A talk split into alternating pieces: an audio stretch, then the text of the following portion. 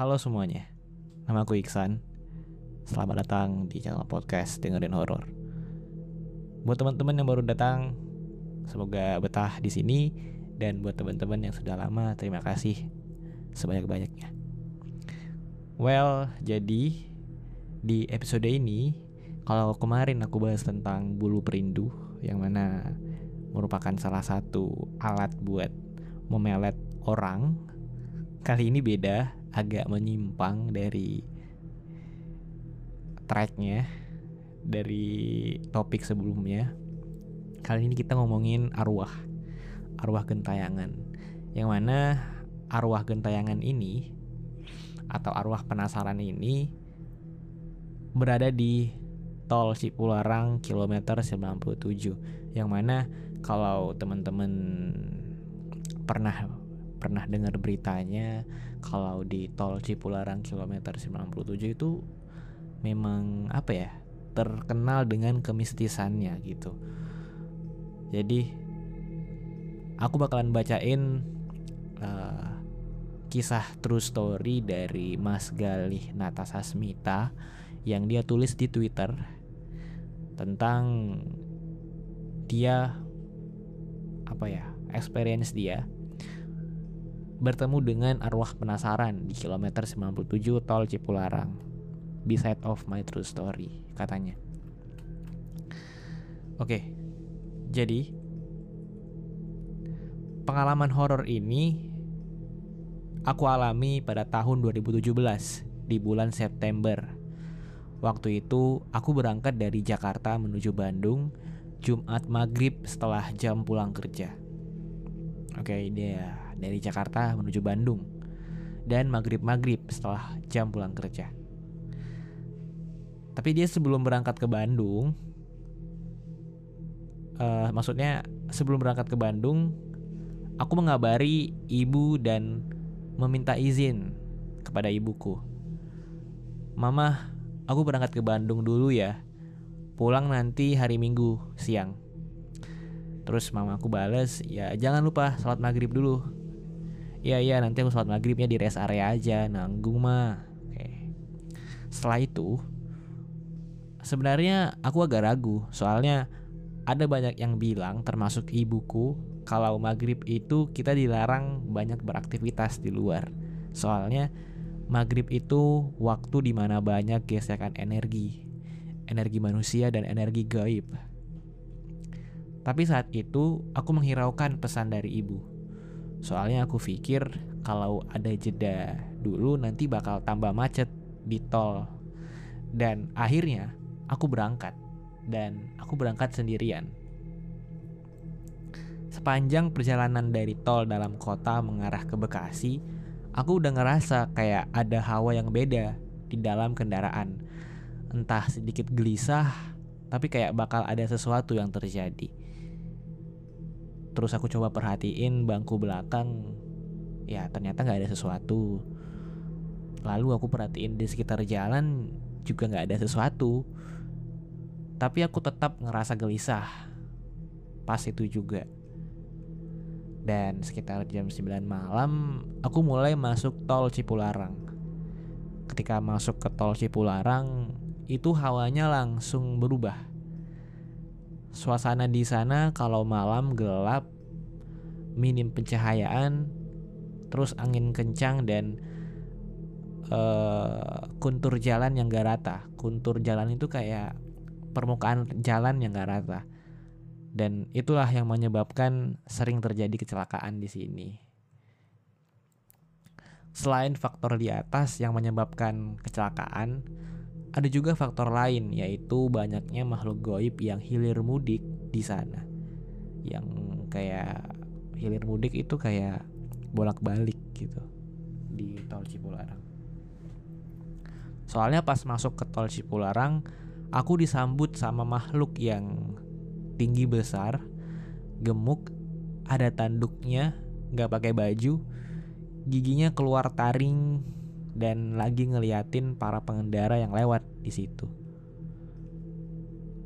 Dan saat itu juga setelah melihat makhluk tersebut, aku coba terus buat fokus bawa kendaraan. Soalnya itu salah satu bentuk distraksi yang mungkin bakal membuat kita celaka di jalan. Jadi uh, makhluk yang gede tadi merupakan kayak sebuah distraction saja biar kita nggak fokus di jalan. Dan Mas Gali ini dia mencoba buat terus fokus bawa kendaraan walaupun dia tadi sudah lihat hmm, banyak gitu. Eh nggak banyak sih. Dia dia sudah lihat makhluk tadi yang gede itu. Kita lanjut. Lanjut ke pembahasan mengenai arwah di tol Cipularang kilometer 97. Sebelumnya aku menceritakan kalau pas masuk tol Cipularang aku ngelihat makhluk tinggi besar bertaring sedang memperhatiin pengendara yang lewat dan aku nggak tahu jenis makhluk apa itu. Soalnya setelah itu banyak bermunculan makhluk-makhluk lain di tol Cipularang kayak kuntilanak dan siluman. Tapi aku nggak akan ngebahas siluman tersebut di tweet ini. Kemudian setelah konsentrasi di sepanjang tol Cipularang, sampailah aku di kilometer 90 dan bersiap melewati kilometer 97 yang mana di kilometer 97 terkenal dengan kemistisannya. Waktu itu agak sedikit deg-degan soalnya ini pertama kali ngelewatin kilometer 97 sendirian dan udah ada firasat gak enak sebelumnya.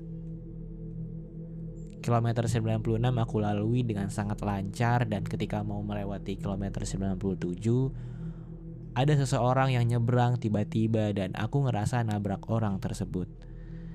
Dan itu aku langsung panik dan dan aku langsung berhenti berhenti bentar di pinggir tol dan kayak ngecek kendaraan atau keadaan sekitar. Soalnya aku yakin tadi ada orang yang nyebrang dan aku tabrak. Tapi pas dicek lah kok nggak ada bentuknya.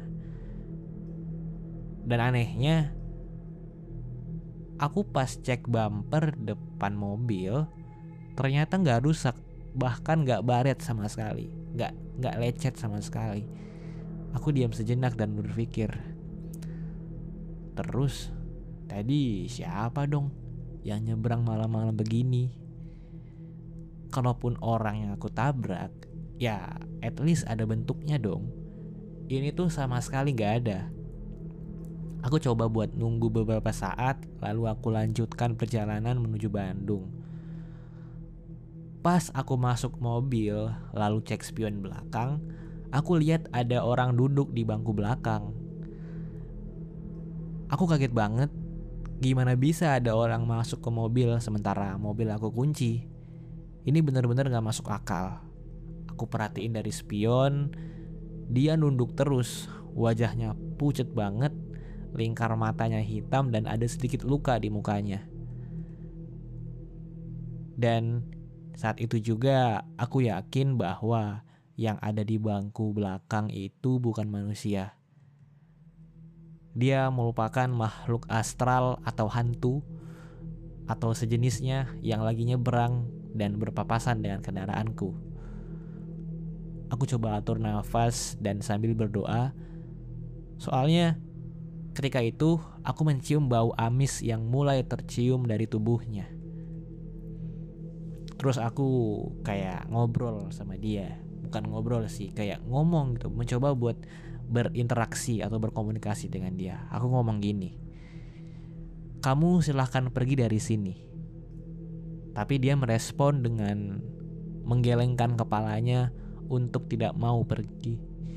Dia tidak mau pergi dan dia malah ngomong ke aku, "Mas, tolong saya, tolong saya kesakitan. Tolong pertemukan saya dengan keluarga saya. Ya aku kaget dong. Kita disuruh nyari keluarga dia yang kita nggak tahu asal usulnya. Lalu aku menolak permintaannya. Maaf, saya nggak bisa bantu kamu.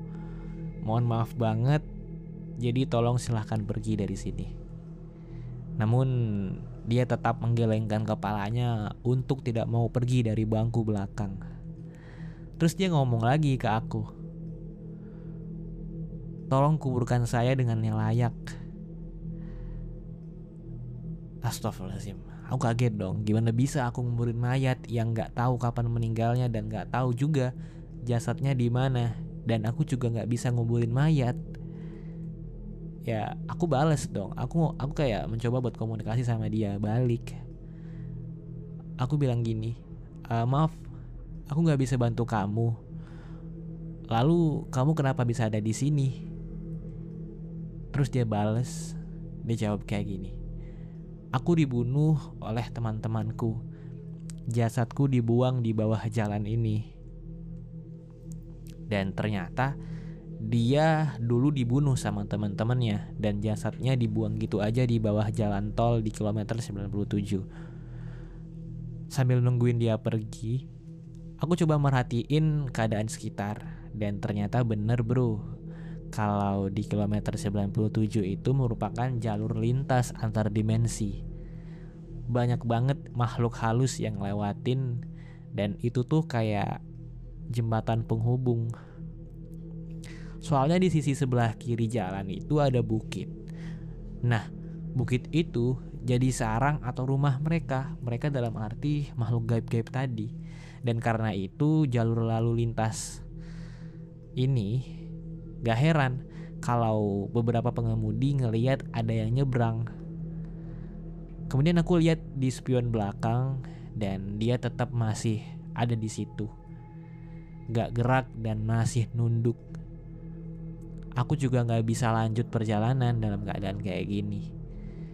Mau gak mau aku berhenti dulu di pinggir jalan sambil nunggu dia pergi. Jam 2 malam dia masih ada dan tetap kekeh gak mau pergi. Tapi menjelang azan subuh, pas aku cek spion belakang, alhamdulillah dia udah gak ada. Karena dia udah gak ada, aku langsung tancap gas dan melanjutkan perjalanan menuju Bandung. Sepanjang perjalanan itu, aku tetap merhatiin keadaan sekitar sambil sesekali ngecek spion belakang. Ya mana tahu kan ada dia tiba-tiba di situ lagi jadi kayak aku siap siaga gitu kan akhirnya aku sampai Bandung dengan selamat tanpa diikutin sama arwah di kilometer 97 tadi